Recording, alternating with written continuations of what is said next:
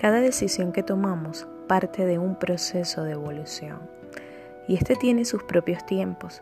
Lo ideal sería disfrutar de tu proceso de vida y permitir que Él te transforme en la persona que estás destinada a ser. Nadie puede hacerlo por otros, vas evolucionando a tu paso. Me gustaría que comprendas que cada uno tiene su propia identidad, sueños por perseguir e historias nuevas por crear. No permitas que el miedo te paralice, ni que te haga mirar a los lados, y mucho menos te compares con los procesos de otros.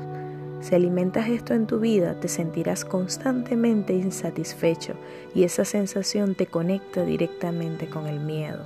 En cambio, si eliges vivir en paz, puedes reconocer lo que realmente está ocurriendo en el momento presente. Eso te aleja de ver todo desde el caos y el drama y te permite ser amoroso y agradecido ante las circunstancias que están para pulirte y sacar de ti lo mejor. Para transformarte es necesario someterte a diversas fases de cambios. No todos van a ser fáciles ni sus etapas, pero eso sí, te van a convertir en la persona que deseas ser.